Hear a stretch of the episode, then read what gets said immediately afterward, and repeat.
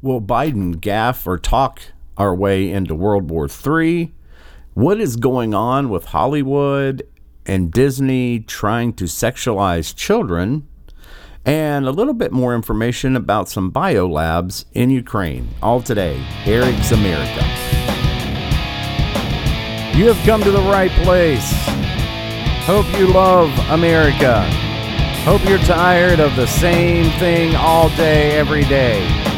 Bringing you a different point of view. Bringing you the right point of view. From an everyday American. Recorded all over. No agenda, just America. Hello, welcome. Happy Wednesday. Another week is half over already. It's hard to believe. Well, it might be. It just depends. Uh, to me, it feels like it's been forever, but that's just because uh, don't have a day off for, I don't know, 26 days, something like that. Something insane. Um, so, yes, might seem a little tired.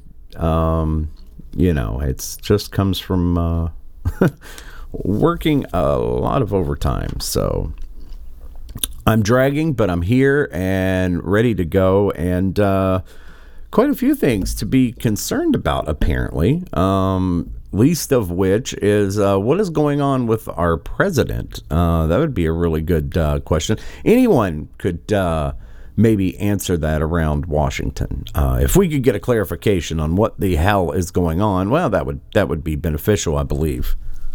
Because the way it stands now, um, this guy is going to talk us into uh, open war. And uh, that's not something that uh, anyone, and there's been polling on this, that, uh, you know, the majority by far of Americans, something like 70% or something, uh, don't want a hot war in, uh, you know, Ukraine or China or uh, Russia. Sorry. And so it's it's really bizarre, but I think honestly, what we can all say is we can tell that this is just a man who's diminished. That's just all there is to it. Um, or are these things that were you know written into into uh, you know his speeches and he's reading them? It's hard to. Uh, man, it's hard to know what the hell is going on. So I did play one uh, last week at the for the Sunday show where uh, he was telling uh, U.S. troops that, hey, uh, you're going to see all this when you get there. You're going to see what's going on in Ukraine when you get there. And uh, it was kind of crazy because uh, it's like, oh, what? Wait a minute. Hold on. What are you talking about? Um, uh, why would they be going to Ukraine? And so he had some more uh, over the past week. He had some more, and this is all from the same trip. I mean, apparently, the man did a month's worth of damage control in one weekend while in Poland, um, which, by the way, is hard to do. I think um, I've never never seen quite this much uh, trouble caused, uh, and real trouble, not just a little bit, but uh, real trouble here is uh, Biden basically saying uh, it's time for uh, regime change in Russia, which, I mean, obviously would be a good thing, but that's not up to us. But here you go. We'll have a different future, a brighter future, rooted in democracy and principles, hope and light, of decency and dignity, of freedom and possibilities. For God's sake, this man cannot remain in power. God bless you all. Okay, and wait, may God wait, what? defend our freedom. Okay, so you're may talking God about protect our troops. Okay, so uh, yeah, you heard it, Yeah, and he was giving a speech to a bunch of people in Poland, and he said, uh, "This guy can't remain leader." Well, I'm sure a lot of people feel that way, but when you're the president of the United States and you make comments like that, that sets policy, and around the world, people watch that. And they're like, oh, wait a second. Uh, I guess America's going to take out Putin. And, you know, it's a whole thing. So it just really, really uh, is, is wow. And he doesn't get any better. Here is, uh, well, try this. Well, what was the second part? Kate, the diplomacy of this moment. No, I don't think it does. You know, uh, the uh, uh, the fact is that we're in a situation where uh, Okay. um, Yeah. what Yeah. complicates the situation at Oh. the moment is the uh, the escalatory Okay. efforts of Putin What? to uh, continue and engage in carnage, the kind of behavior that uh, Mm-hmm. that makes the whole world say, "My God, what is this man doing?" Yeah. That's what complicates things a great That's what deal. complicates- And uh, What? Um, but I, I don't think it complicates it at all. Okay. All right. So it complicates things, but it really doesn't complicate things at all. I and I think he had it right. And I think um, I don't think he was talking about Putin. I'm pretty sure he was talking about him. Uh, he's thinking what most of America is thinking when they hear him speak anymore. Like, good God, this man cannot be in power anymore. Can we please get somebody else? He's just an absolute train wreck. Just an absolute train wreck all the time. And it's sad because um, he just he can't stop himself. He just can't for whatever reason.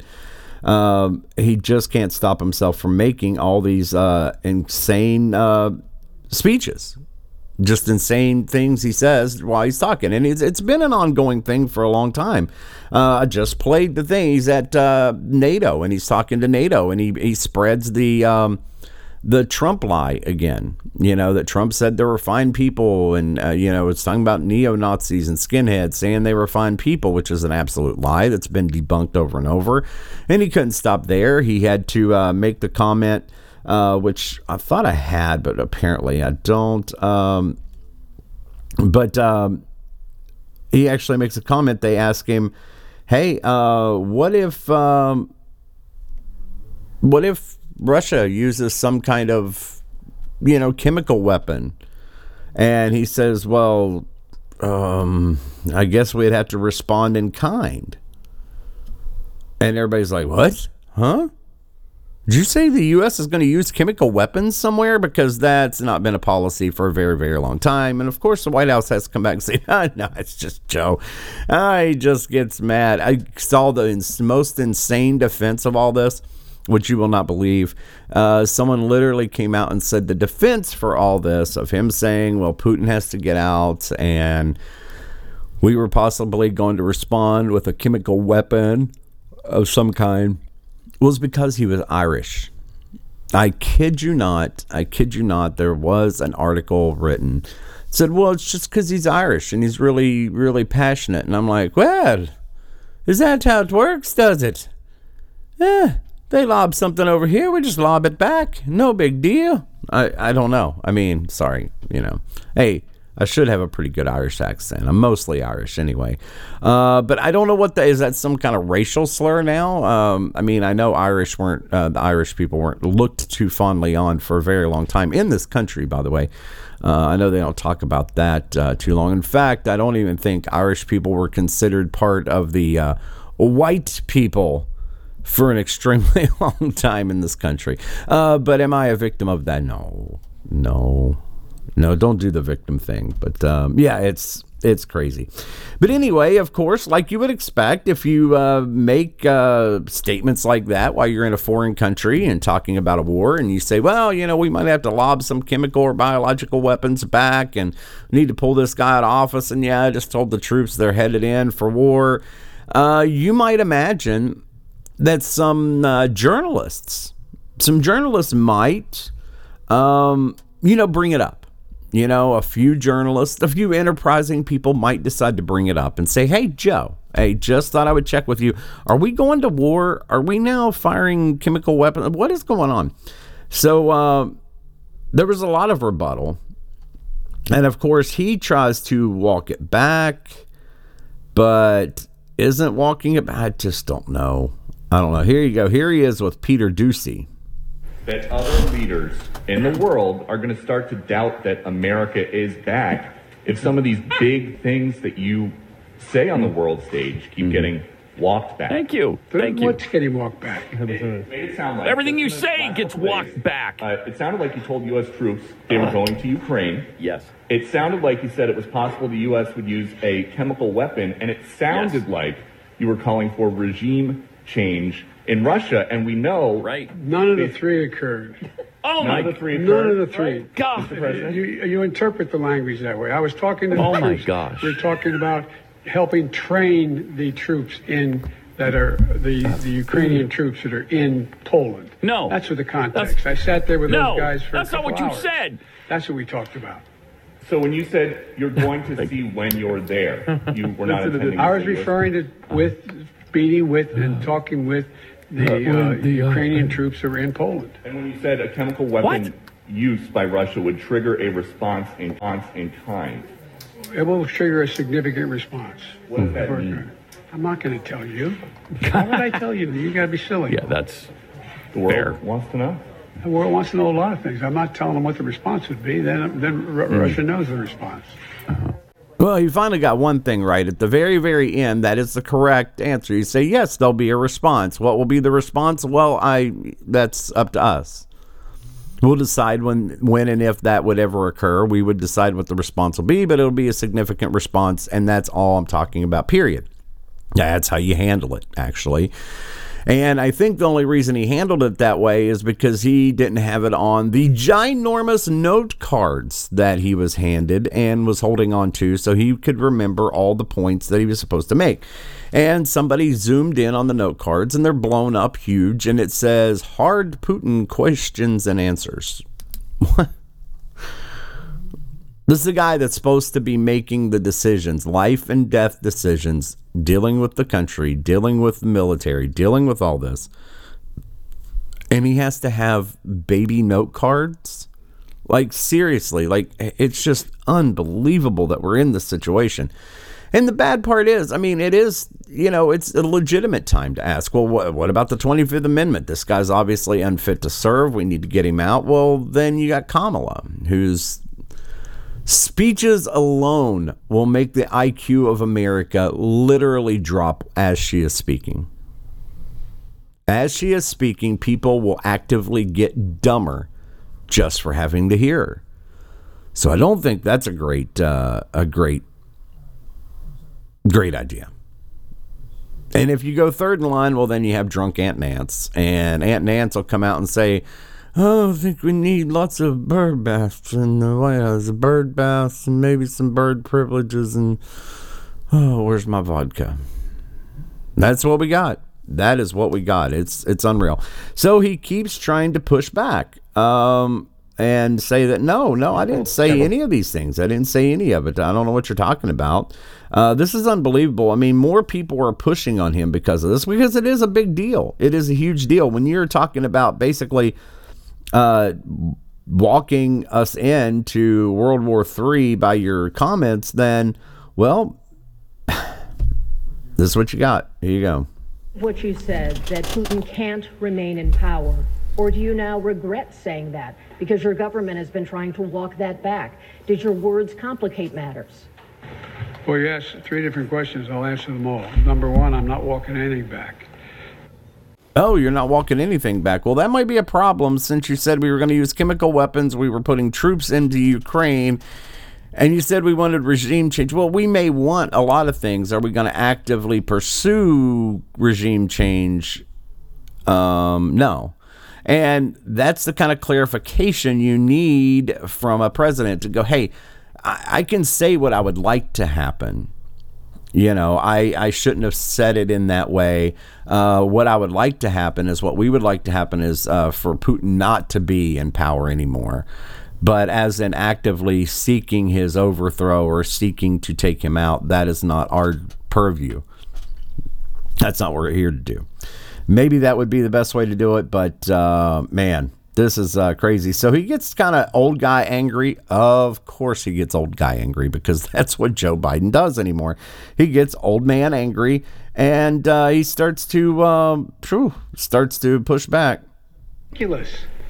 Nobody believes we're going to take down. I was going to. I was talking about taking down Putin. Nobody would believes that. Oh my goodness. This is just bad. And and you tell me, here's the one about the chemical weapons. You tell me honestly what this means because to me and everybody else that's heard this, he said that we would use chemical weapons. The real threat of chemical weapons being used, have you gathered specific intelligence that suggests that President Putin is deploying these weapons, moving them to position, or considering their use? And would the U.S. or NATO respond with military action if he did use chemical weapons? You know, on the first question, I can't answer that. I'm not going to give you intelligence data, number one. Number two, we would respond. We would respond if he uses it. The nature of the response would depend on the nature of the use. But it sort of sounds like, um, hmm, sort of sounds like, uh, number one, like you're maybe using chemical weapons. And number two, it makes it sound like, well, if they just use a little bit here and there, well, we probably won't do anything. So, I mean, he should just shut the hell up, honestly. Uh, he should just, you know, go away. And the funny part is, they blew up these uh, note cards and it had these exact responses where he said, Well, you know, I'm just uh I was just having an emotional reaction, and that's where they got the whole, well, he's Irish, he's emotional, which I, I, I don't get it. Like, how can you be that racist? I guess if that's what you want to call it, I don't know.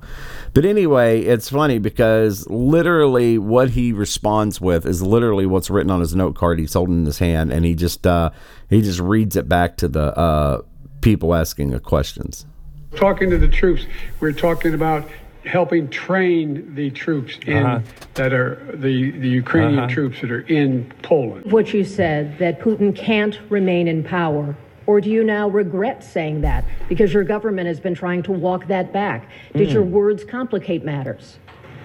Well, you asked three different questions. I'll answer them all. Number one, I'm not walking anything back. Mm-hmm. Yeah, The fact of the matter is, I was expressing the moral outrage I felt toward the way Putin is dealing in the not how the actions of presidency this works. man. Just, just brutality.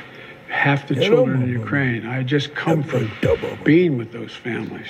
Ah. And uh, and so, uh, but I want to make it clear: I wasn't then, nor am I now, articulating a policy change. I was expressing the moral outrage that I feel, and I make no It's not okay. apologies for it. Not- That's not okay as president. Personal, my, my personal feeling. My personal feelings. Well, here's the thing: you can have your personal feelings, but when you're the president of the United States, uh, they go to great lengths to make sure that you don't talk about your open personal feelings in a huge speech heard around the world, uh, especially while you're in a foreign country talking about a war that's going on in a neighboring country you don't get to go out there and just go off the cuff like that. You, and talk about your personal feelings about it. Unless you make that very explicitly known of yeah i don't really like this guy but you know this is what we got to do. Whatever you do you just don't uh, go out and say oh hope so. we got to take him out. Oh that's not what i mean man. I mean pudding. Oh somebody had pudding. I thought they were talking about pudding. I want takeout. Oh, we're talking about Putin. Putin, not Putin. Okay. I mean, that's that's where we're at. We're in some kind of la la land. Uh, but don't worry, there's plenty of people to uh, to help out. Here he is again today, uh, trying again desperately to walk all this back. I want to get back to your original words that he cannot remain in power. Can you help us understand? You have us. more foreign policy experience than any president who has ever held this office. Whether those are your personal feelings or your feelings as president, do you understand why people would believe you as Okay, so uh, well, let me let her finish her long question. Someone commanding one of the largest nuclear arsenals in the world? Saying someone cannot remain in power is a statement of U.S. policy. And also, are you concerned about propaganda use of those remarks by the Russians? Yeah. Okay, what is up with this anymore? We don't ask just uh, poignant, uh, simple questions. I mean, I hope this lady knows that Biden dozed off like 10 words into that. Okay, he, di- he passed out. There's no way that Joe Biden stayed awake for that entire question. Not that it's a bad question, not that it's an unfair question, anything like that, but can we at least condense it? down to say something like because the reason she's pushing back here is because that was one of the big things they promoted about Biden. You know, he's been in Congress for 450,000 years, he's 810 years old, whatever. Uh, he's got more experience in foreign affairs than anyone else on the planet. Um, you know, they forgot to mention that the experience he had was, uh, you know, through his son making uh, millions and millions of dollars off of foreign governments. Of course, that's not what they were going to talk about, but that seems to be the extent of any of his success in foreign policy. But that was a pitch that he had. He goes, hey, listen, I have more experience than anybody else with foreign policy. I can get this done. Everything's going to be great. Everybody's going to love us. And so that's why she framed the question that way. But it is an extremely long question. And if you know the man is frail and dementia ridden and has, you know, five minutes of lucidity a day, you really have to condense that. I just wanted to say that. Uh, you know, not that this lady's bad or whatever, but know know who you're questioning and realize that his eyes glazed over and he nodded off long ago, dreaming of pudding and nap time. So uh, it's going to be really hard to get a decent response out of this. No and no. No, of course. Tell me why. You have so much experience. You are the leader of this country. Because it's ridiculous. Oh, is it? Nobody believes we're going to take down. I was going to. I was talking about taking down Putin. Nobody believes that. Oh, can't. Number one. Hmm. Number two. what Number have I been talking about all since this all began? I don't know. The only war that's What? worse than one intended is one that's unintended. The last thing I want to hmm. do is engage in a land war or a nuclear war with Russia. That's not part of it. I was expressing my outrage at the behavior of this man. Yeah, you're the It's president. outrageous. It's Yeah. outrageous. Uh-huh. And it's more And? an aspiration than anything. He shouldn't be in power. There's no, Oh. I mean, th- people like this shouldn't be ruling countries, but they do. Yeah, they do. And unfortunately, we're stuck with you. And uh, I don't know uh, what, uh, hmm, what we can do about it because we're stuck. I mean, you know, of course, most popular president to ever. Ever run for the office. More votes than any other uh, candidate ever in the history of the country. Huh. Hmm. It's probably completely normal. Anyway, uh, so yeah, I mean, the lady is really, you know, this is a follow up, and he, you know, he reads the same responses again. Nobody believes that I was talking about getting rid of Putin, and yes, I want to get rid of Putin, but it's just me being mad and Irish, and no, it, Joe, it has to do with you being old and dementia ridden. I don't know what we're doing, but that's where, um, that's where we're at. And it is terrifying that literally this man could gaff us into World War III easily. It wouldn't take much right now. It would not take much to flip that switch over, and you know, all of a sudden, Russia decides to unleash a chemical or bio weapon, or decides they're going to fire off a few tactical nukes just to see what's going on, and so they can get the upper hand. Because it looks like uh, Russia has agreed to start withdrawing some troops, standing them down, something like that. Um, and we'll see where this goes and see if uh, Putin's going to be happy just uh, falling back and taking the Donbass region of Ukraine, which is kind of what everyone thought he wanted anyway.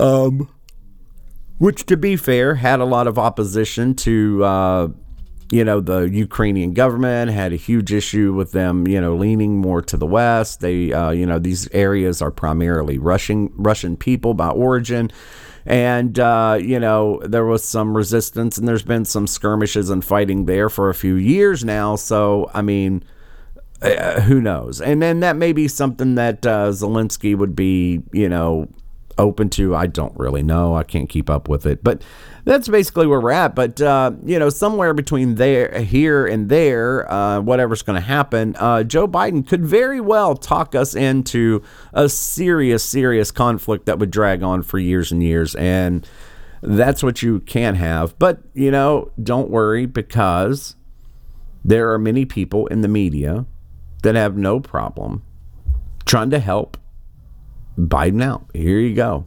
exactly what most of the world feels about Vladimir Putin. So what? Now, he did not in that speech say Quiet. that Vladimir Quiet. Putin should be removed or we're going to take him out of power. He said this man should not remain in power. What person in their right mind thinks that someone who bombs innocent people, children, a country that is un- an unprovoked war, Mm-hmm. Right. should remain in power? Right. This is not if how he the had said on presidency the other works. side of that, so I think that this, we should do something to take him out of office. That would be a different thing.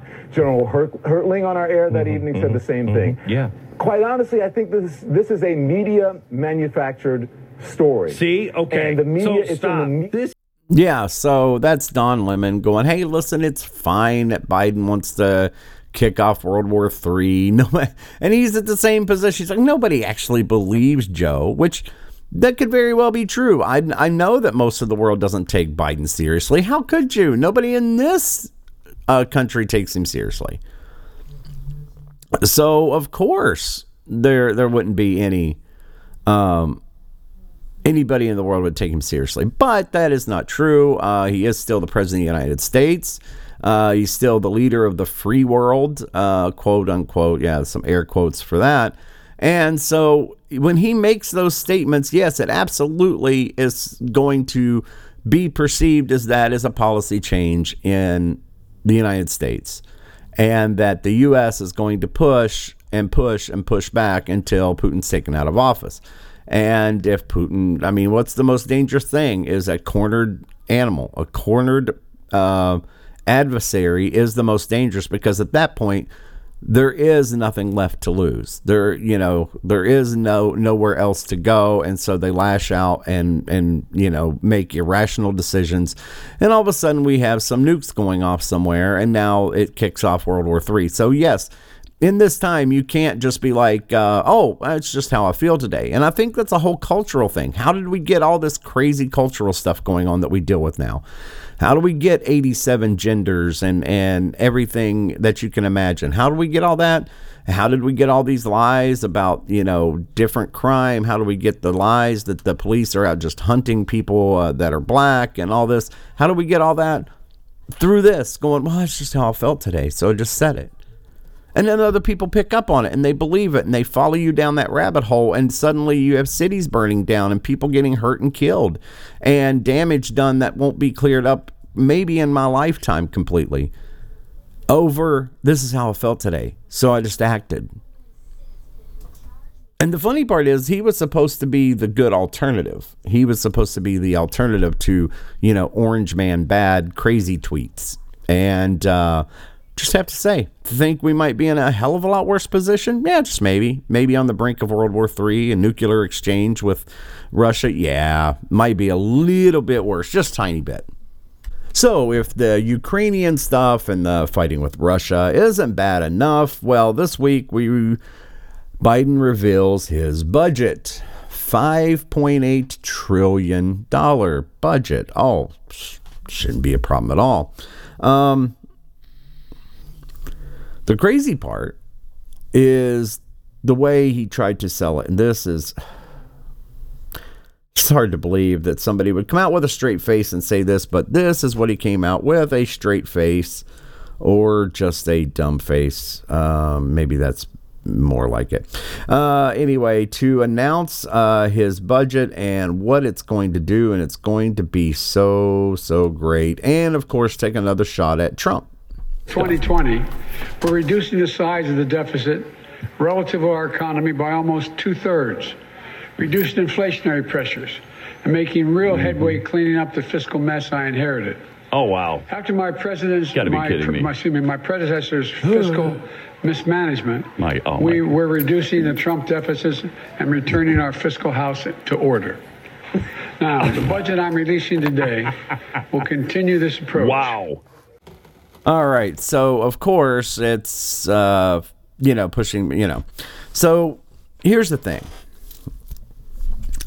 Um, revenue for the government actually went up under Trump until 2020.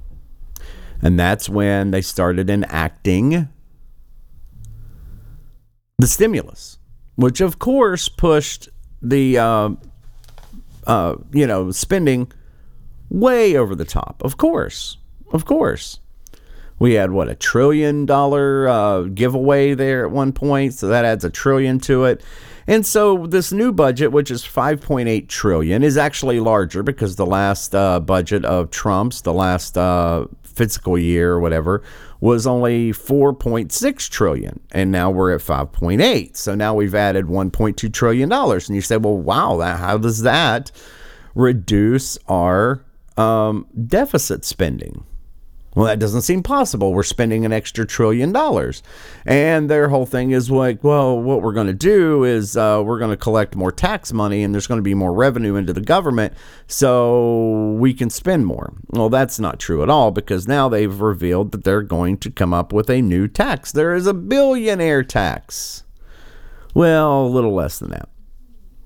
They call it a billionaire tax because that's how they sell it because people are like, oh yeah, billionaires they don't pay, they don't pay anything, so we should really hit them. So they got a twenty percent minimum, which is not even close to right. I mean, none of this is right uh, because they already pay way over twenty percent. Uh, between you know federal, state, local, all that, there's a shit ton of taxes.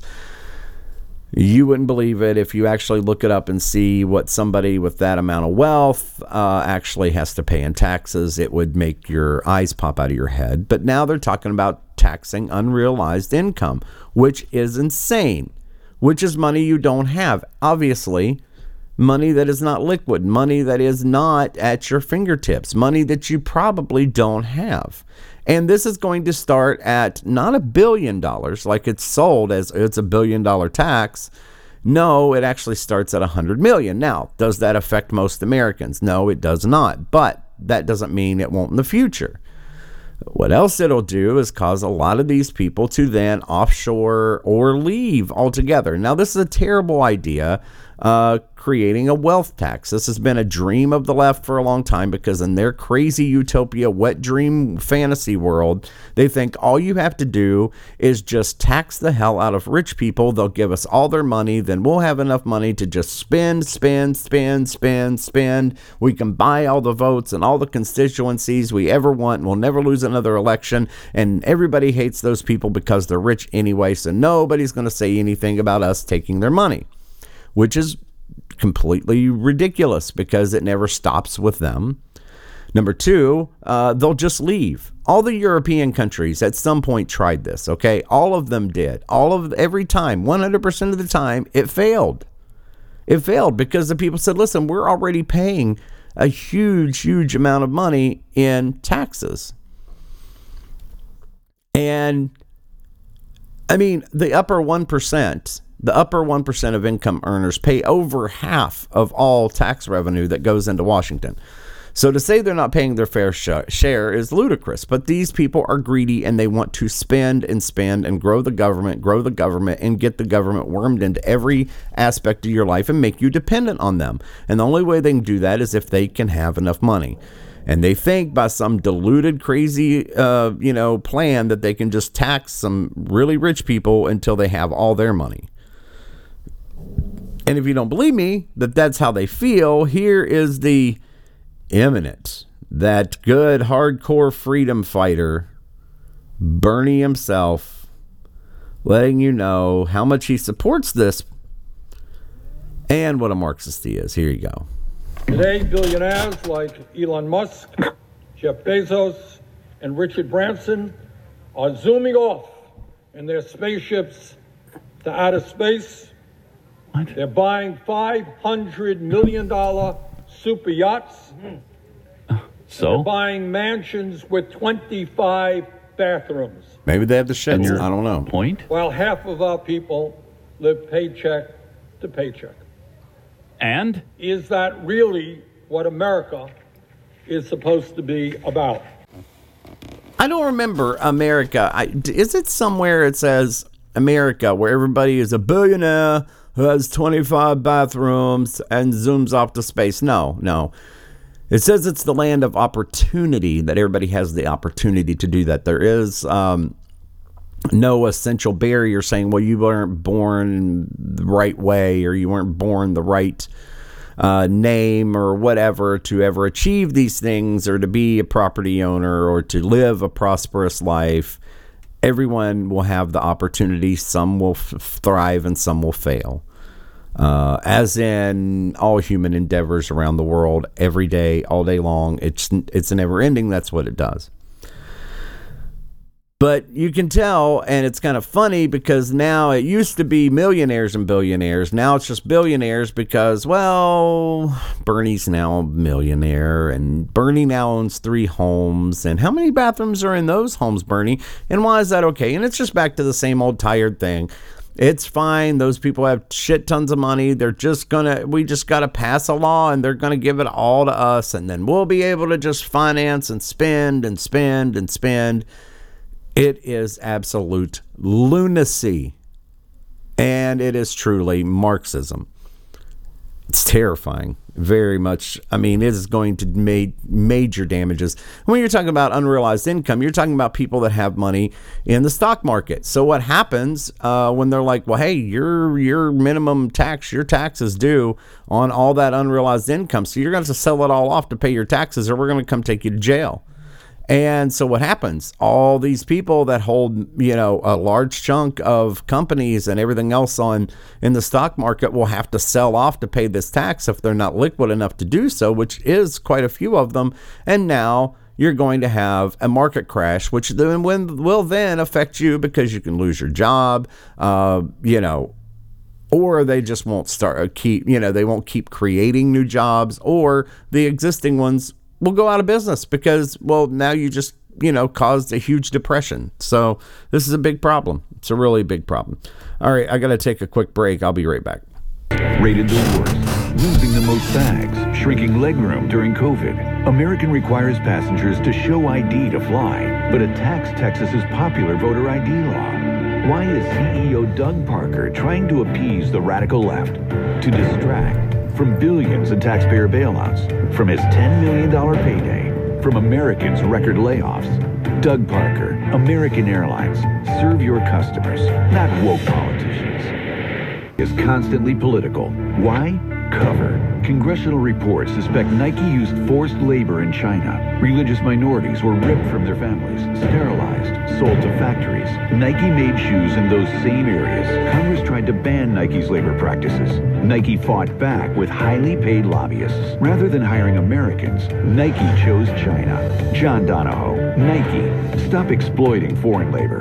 Serve your customers, not woke politicians is getting political, attacking Georgia's popular voting law. Why? To distract from years of dismal sales, terrible 2020 results, reports suspecting they benefited from forced labor in China. Coca-Cola products are poisoning America's youth and worsening the obesity epidemic. So the company tried funding phony science to minimize the harms, but they got busted. James Quincy, Coca-Cola. Stop poisoning our children. Serve your customers, not woke politicians. Hello, I am back. Yes, we're back.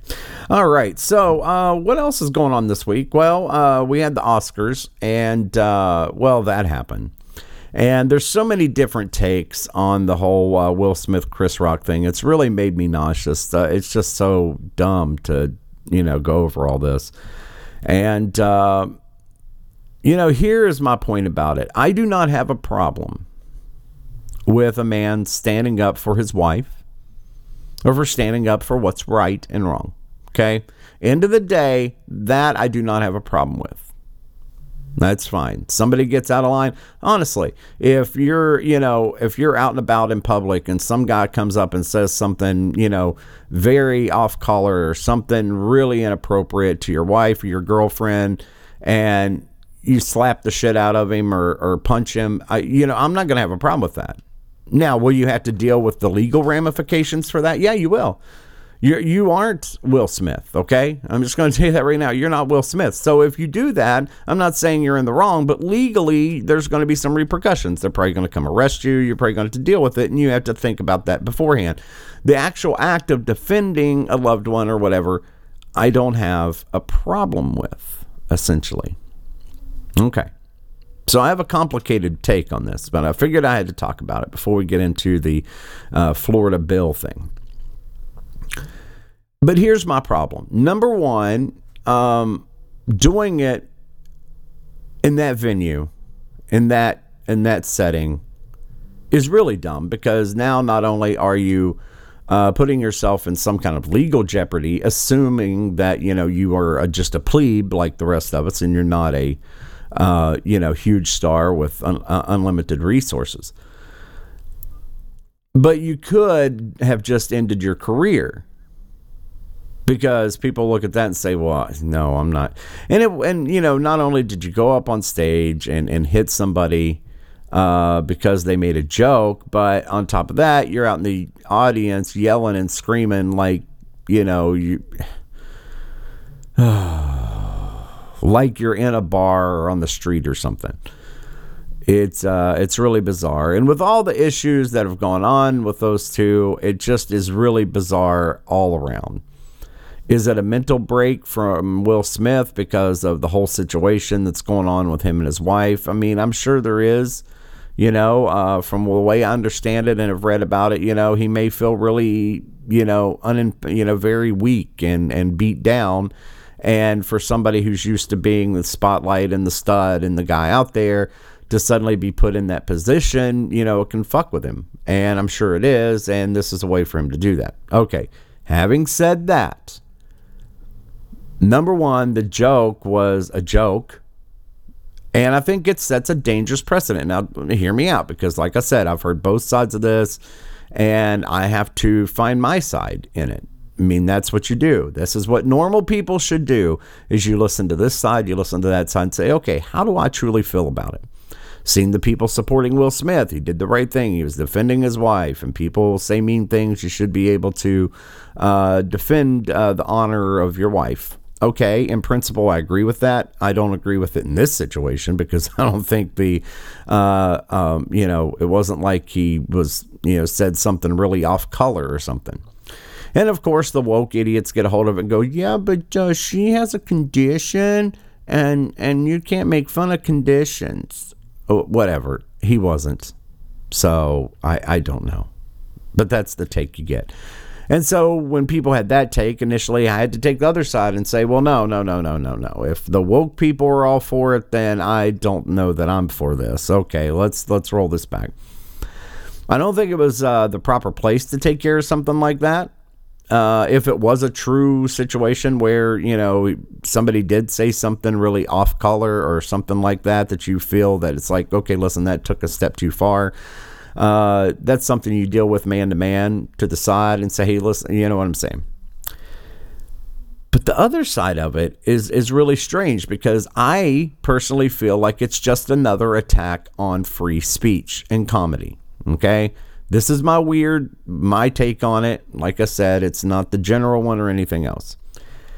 But that's how I felt about it. Chris Rock is up there, and hell, let's be honest, he's not talking off the cuff. He's reading off of a prompter. It's not even his joke, it's a writer's joke.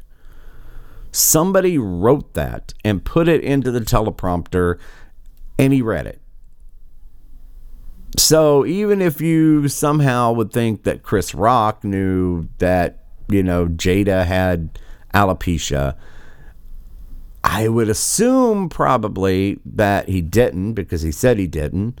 Uh, and number two, the person who wrote the joke, actually, who is not named Chris Rock, probably had no idea and just thought that that was a new style thing. She's making a point. She's going along with this new androgynous whatever. I'm sure there's a letter for her, so we want to recognize that. And we're going to make a joke.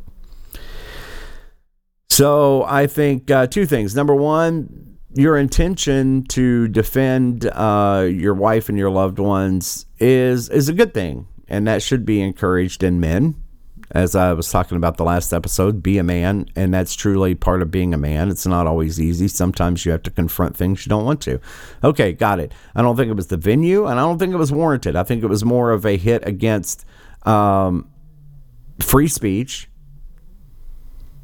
and number two, I think that this is going to set a trend where now people at these award shows or whatever, when a guy's up there roasting them, can you imagine the whole crowd? If that was okay, the whole crowd would have descended. If somebody like Ricky Gervais would have hosted it and he's roasting the entire audience uh, one by one by name, you can imagine they would have been lined up beating him to death. So I, I just find this a terrible precedent to set that it's okay to just walk up on stage and smack somebody for them saying something you don't like. That is a horrible precedent. Uh, I don't care that maybe your uh, intentions uh, may have been noble in nature at some point. Uh, people do bad things for good reasons. So that's my take on it. And strangely enough, uh, this is really odd. Um, Jim Carrey had a very similar take, and I didn't hear this until today. And it's very odd because Jim Carrey, let's be honest, has not been exactly um, lucid for quite a number of years now, and he is a really, really wokey McWoke face. Uh, so it's really hard to think that I share some sort of uh, hmm, some sort of opinion with him, but apparently I do. He watched it unfold, and then what happened after? I was sickened. I was sickened by the standing ovation. I felt like Hollywood is just spineless, en masse, and uh, it just it really felt news? like oh, this is a really clear indication that uh, we're not the cool club anymore. If you want to yell from the audience and disapprove or sh- show a disapproval or say something on Twitter or whatever you, you know, you do not have the right to, to walk up on stage and smack somebody in the face because they said words. No, no, I agree. I, I think we all agree on that. I just thought, Jim, that it escalated to that. You know what I mean? That it escalated to that Ah. level. It didn't escalate.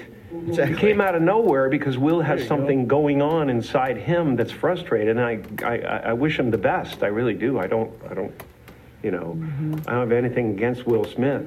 He's done great things, but that was Have not a to- good moment. Right. And so kind of he's in the same place. Now, this may be evidence, hey, let's hope that another one of the woke, uh, crazy Hollywood mob is maybe starting to wake up a little and go, wait a second, what the hell are we doing now? Is this okay? I mean, this is not okay. This is not where we want to go. And people always have kind of talked about, you know, the cupcake, the snowflake. Oh, everybody's offended by this. Everybody's offended by that. They just go cry in their safe space. But that has turned around. That that may have been where it started, but that's not where we're going now. It has now been expressly approved and cheered on that yes, if somebody says something you don't like or you don't agree with, that it's okay to then get physically physical with them. And so it leads to a very, very, very dark place that I don't think anybody wants to be in. We're talking about, uh, you know, active, uh, you know, warfare in the streets and stuff that just is not good. So maybe these people are starting to wake up. But of course, you have this this activist who's going to give us all the reasons why it's okay and and oh, just insanity. witnessed three acts of violence at the Oscars last night. The first was from Chris Rock, who invited an entire predominantly white international audience to laugh at Jada Pinkett Smith. Which is it? Oh my God. Three acts of violence. I only saw one act of violence. Let's get that out of the way. And this is what I'm saying about it being approved and pushed. And, and like I said, maybe Jim Carrey's waking up to this and going, man, this is dumb. This is insane because. And I think the reason that Carrey is starting to, uh, you know, at least got on the right side of this one anyway, is because he's been a stand up comedian. And a lot of the stand up comedians go, listen, they're just jokes. I'm up there talking. It's to get a laugh. It's all about, I mean, that's what most of it is. It's all about, you know, it's all about fun and comedy and everything else. And if you say that it's okay to start walking up and physically assaulting people, well, you're going to destroy comedy altogether, which I think is their goal. But so this lady comes out and goes, Here's three acts of violence. Uh, the first one was when uh, Chris Rock became a white supremacist and said everybody should make fun of Jada Pinkett Smith. No. No. He thought it was a look that she was going for. And it was like, hey, you know, I like the G.I. Jane look, you know whatever. It's a sad joke to hit somebody over. Now, if he would have came out and said, "Hey, look, it's Jada Pinkett Smith. You know, she's the only one in here that's been ridden more than the Seattle Slew," then maybe you'd go up and hit the guy because now there's a problem. But that's not what was said, and. Uh, you know, it's not that she's off limits because she is a public figure as well. She's an actress. She has shows, so she's in the public spotlight as well. Anyway, let's go on with this insane bullshit. White international? Now, oftentimes, have both. comedians, people use black women, making fun of black women, humiliating black women as a way to build their own social capital. It's a way to He's engage in an act of anti-blackness, but it seems like it's just The way you're using black And that way women to get capital? Your predominantly white male audience base. The second act of violence It's was your the rollerblade gloves? laughing. Everyone went along with it. That was the performance that, that I Will thought Smith. that I would be responding to. But then, because I would have made this video regardless, but then Will Smith got up on the stage and did the third act of violence, which was smacking Chris Rock in the face, and it's interesting. The only act of who's violence. getting condemned. Yeah. What acts of violence get condemned? Why officers of the state are being invited to get involved for some reason? Why some people want some people to be criminalized? Um, well, um, let's see. Officers of the state. Well, let's just say the police get involved when somebody commits a crime and smacking the shit out of somebody. eh, that's a crime. We've established that. That's called assault. Now, uh, saying words that you don't agree with, that's not disapproved by the law. You see, there's a difference there. Now, if Chris Rock would have said, you know, this person is the worst person on earth, and I want everybody right now to grab their steak knife that came along with your salmon uh, and stab her, then he would have committed a crime too an incitement to violence. But that's not what happened. He said she looked like G.I. Jane. Okay? Let's get a fucking grip. Let's get a grip on it. So that's all I want to say about that whole load of bullshit because I just I'm tired of it and I just don't think that um, you know it's worth keeping going on about. So we move on to the Florida bill, and of course, we had people in Hollywood. Oh, it's so disgusting and sad that had to jump on board with the fake bullshit narrative that it's the Don't Say Gay bill. And the problem is, most of these people are about to hear have not read anything. They know nothing about it. They just saw whatever a clip off of CNN or a clip on Twitter where, you know, Oh, here it is. This is what they saw. Uh, let me just run it for you real quick. This is CNN, just uh, uh, describing the law over the last little while. You know, would I be okay with them not wanting to be able to say the word gay? And now this anti-gay bill, or if you will, you know, you can't say the word gay. And a ban on the word gay? But he's also trying to censor uh, whether or not teachers can say the word gay in our, our classroom. Florida's governor is now facing criticism after the state house passed a law that won't let you say gay. So they watched that. They thought they knew what they were talking about. So then they come out and do this. Great night uh, tonight, and for you people in Florida, we're gonna have a gay night. Gay,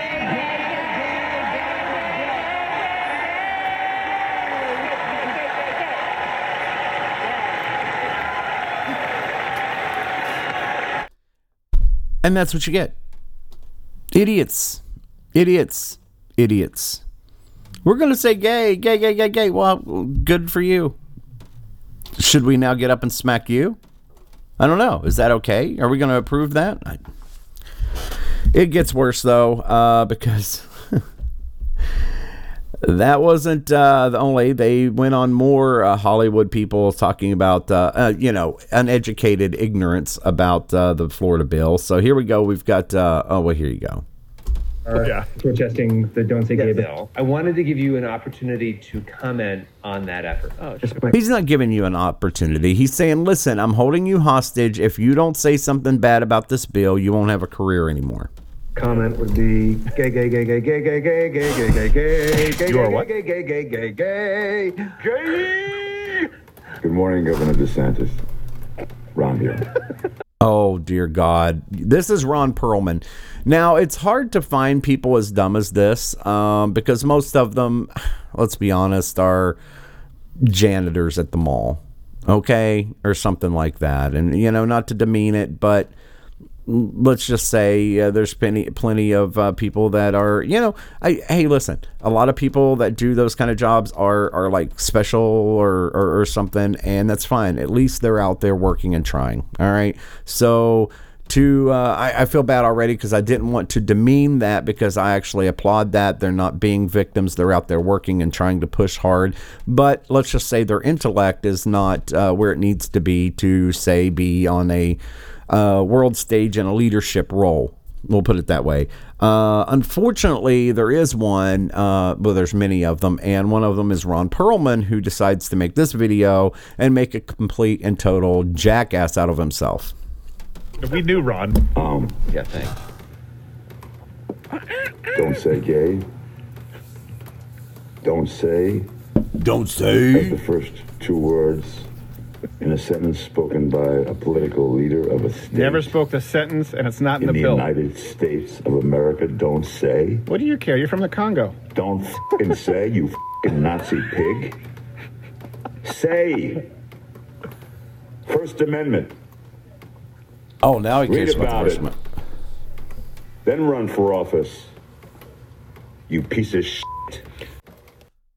Yeah, that's why. Um, yeah, that's why when you have jobs like this, uh, you should be literate. Okay, that should be a prerequisite. You should be literate because that way, then you can read, and then you wouldn't make asinine videos like this.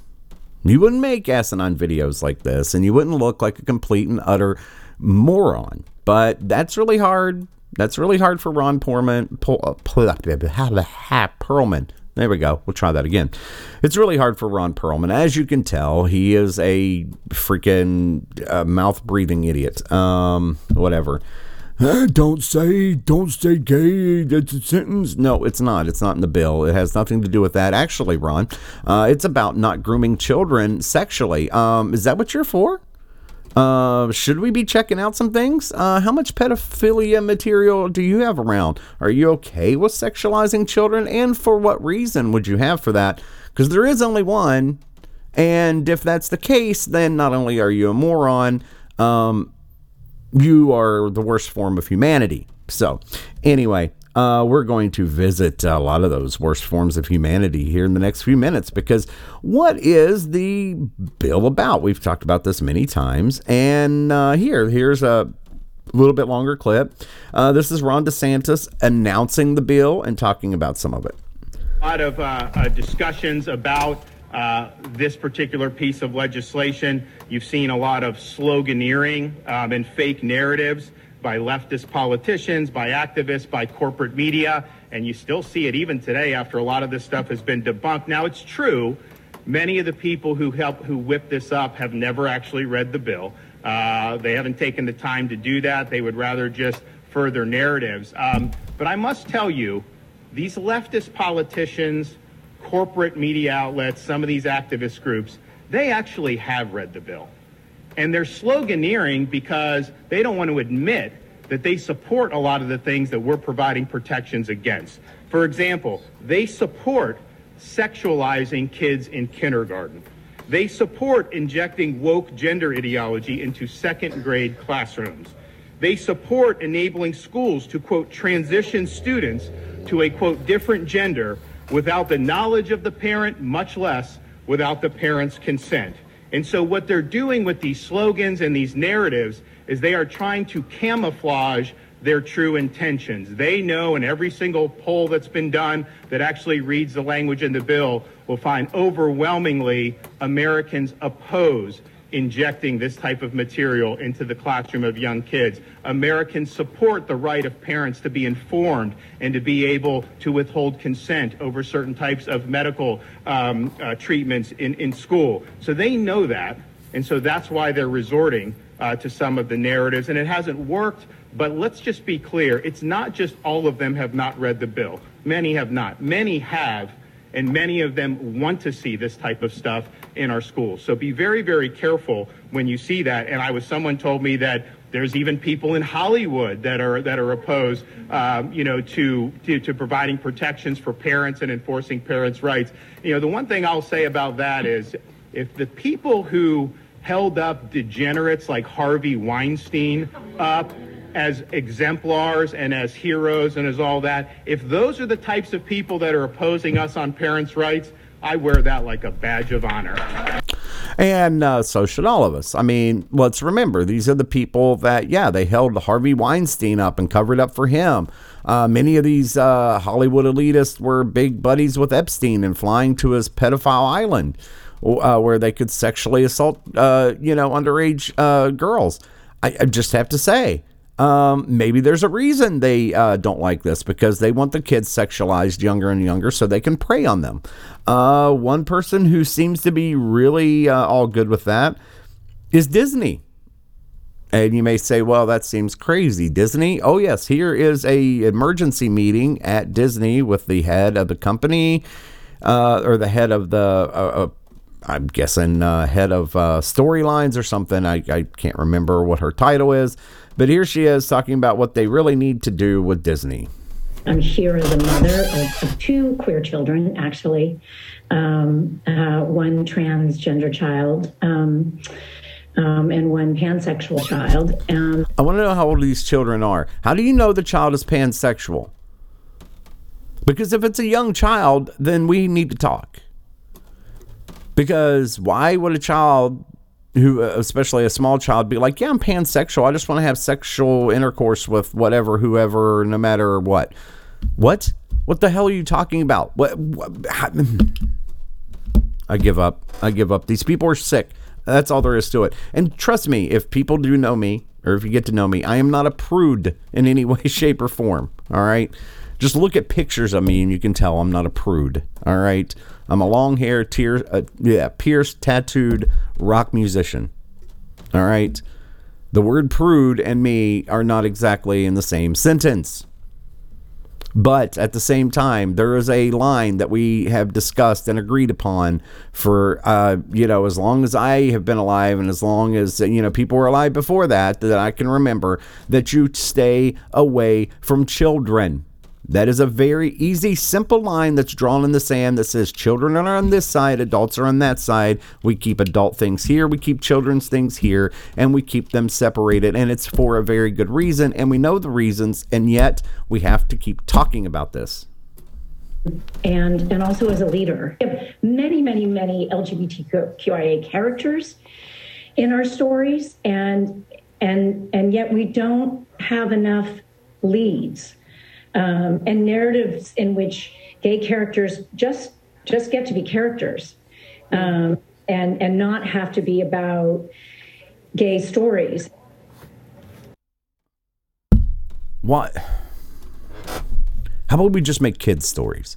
Could we do that? I thought that was the company policy. I thought that's what Disney was doing. They made a Wonderland for children nothing to do with sex. How about that? How about that just becomes a little rule, a little law, and you know what? Uh, you go back to being the juggernaut of entertainment that makes more money than God, and you can be just fine. How, how does that work out for you? But no, no, you're not happy with that. Nope, can't happen. No, we can't do that. No, we must sexualize the children. Why? Tell me why. Give me one good possible reason that doesn't in, you know that doesn't include some sort of either pedophilia or something pedophilic adjacent of why you would sexualize children. Period. There is none. And that is the problem. There is no reason other than that. So there's some teachers that have a problem. There's a teacher, oh boy, it's it's rough. Listen how rough this teacher has it now because this teacher, by the way, just to put it out there, is gay. And he's a teacher in Florida. Unfortunately, this new bill that doesn't say anything about gay or anything else, it says don't talk about sex to young children. After third grade, any talk of sex, sexual identity, any of that stuff must be approved as age appropriate, and the parents must be made aware, and they have the right to re- to, you know, withhold their child from having to listen to this. Huh, I thought that was called free speech. That's weird. They're not saying you can't say it after a certain point, but it needs to be age appropriate. And if parents don't want their kids involved in it, they can pull them out. Seems reasonable. 90% plus of this country would say, yeah, that's normal. That seems common sense. Fine. Sign on the dotted line. Put me up there. But no, we got to deal with this. And you got to deal with this idiot we should be able to have discussions and, and that's what we're encouraged to do in kindergarten uh, that's what we do as educators we build relationships with our kids kindergarten you build relationships with your kids in kindergarten. Okay. What kind of personal relationship do you have with a kindergartner? As an adult, what kind of relationship? They are first, they are your students. They're not your kids. So stop it.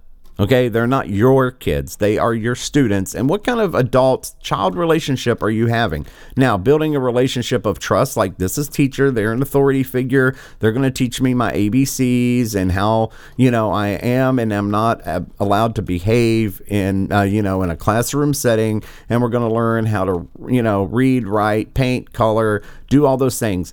Other than that, I don't see a whole lot of bonding time when it comes to personal things with five and six year olds and an adult. But here we go.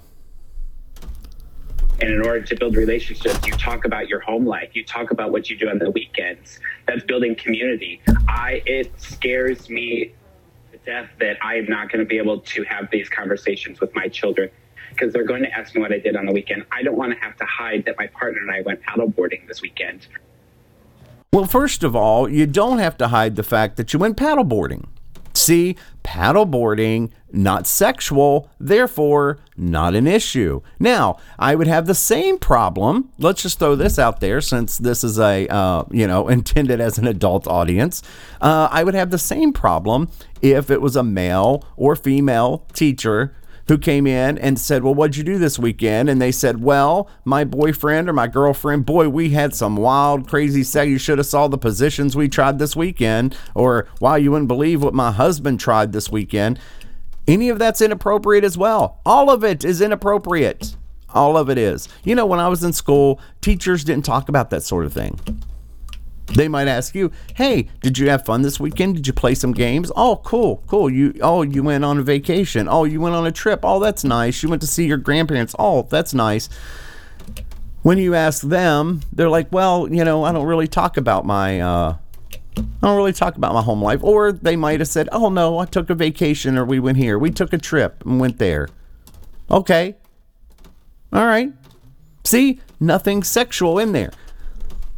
There would be no problem if he said, No, I went paddleboarding. Kids go, Oh, cool. That's cool, Mr. Whatever your name is. That's cool. Uh, we go to the beach too. That's the kind of normal conversations you have with kindergartners. You know, you know, and you're going to have some boy, I mean, uh, you know, kids.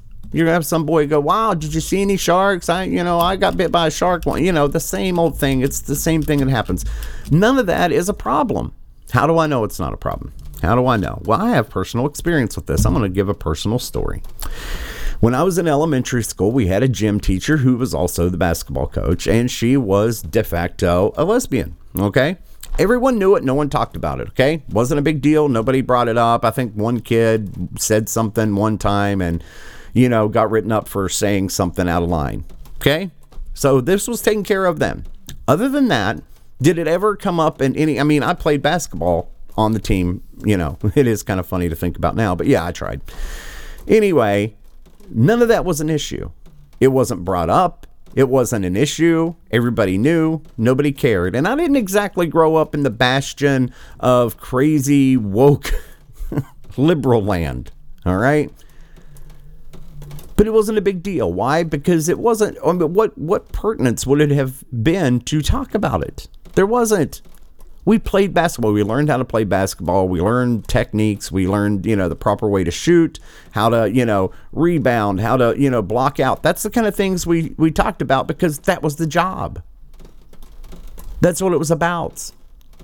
What would have been weird is if we would have went in for gym class or to be on the basketball team and had a 30 minute diatribe about sexuality.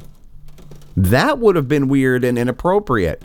What would have been completely normal is to learn what we were there to learn about, and that's what we did, and there was no issues and everything was fine. Isn't that strange? Huh. Almost as if that's what common sense dictates. Huh. Maybe we should try some more of that. All right. Well, I had a lot more to get to on the DeSantis story, but uh, we'll probably have to catch up on some of that Sunday. I want to get to this very last thing. I've got another story about uh, Hunter's laptop that's really interesting, but the clip alone is is like four or five minutes, and we'd have to pause it. And I'm running out of time, so I want to go to this. This was uh, very interesting, and it does you know, uh, kind of go to the Hunter thing. But this was from Tucker earlier this week. Uh, a real quick, yeah, really quick clip, and this does pertain to Ukraine and to Hunter Biden. So let's check it out. Are we paying for biolabs in Ukraine, of all places? How long has this been going on, and what's the purpose of it? So we started poking around to find out. We did. We just spoke to someone who knows the answer to this question, someone with direct firsthand knowledge of this topic. It turns out that our government has for some time funded biolabs in Ukraine that do, among other things, research on, yes, biological weapons. This is not a conspiracy theory, it's true. So, why is the US government doing this in Ukraine? The answer because no one wants to do bioweapons research in this country. It's too dangerous and it's too unpopular.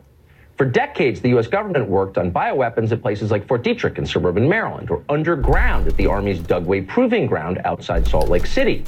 But after a series of accidents and controversies, the government decided to move bioweapons research offshore. Ukraine, among other countries, was a perfect place to relocate. Because Ukraine is not a democracy, the Ukrainian government can host all the bioweapons research it wants. There's nothing ordinary Ukrainians can do about it.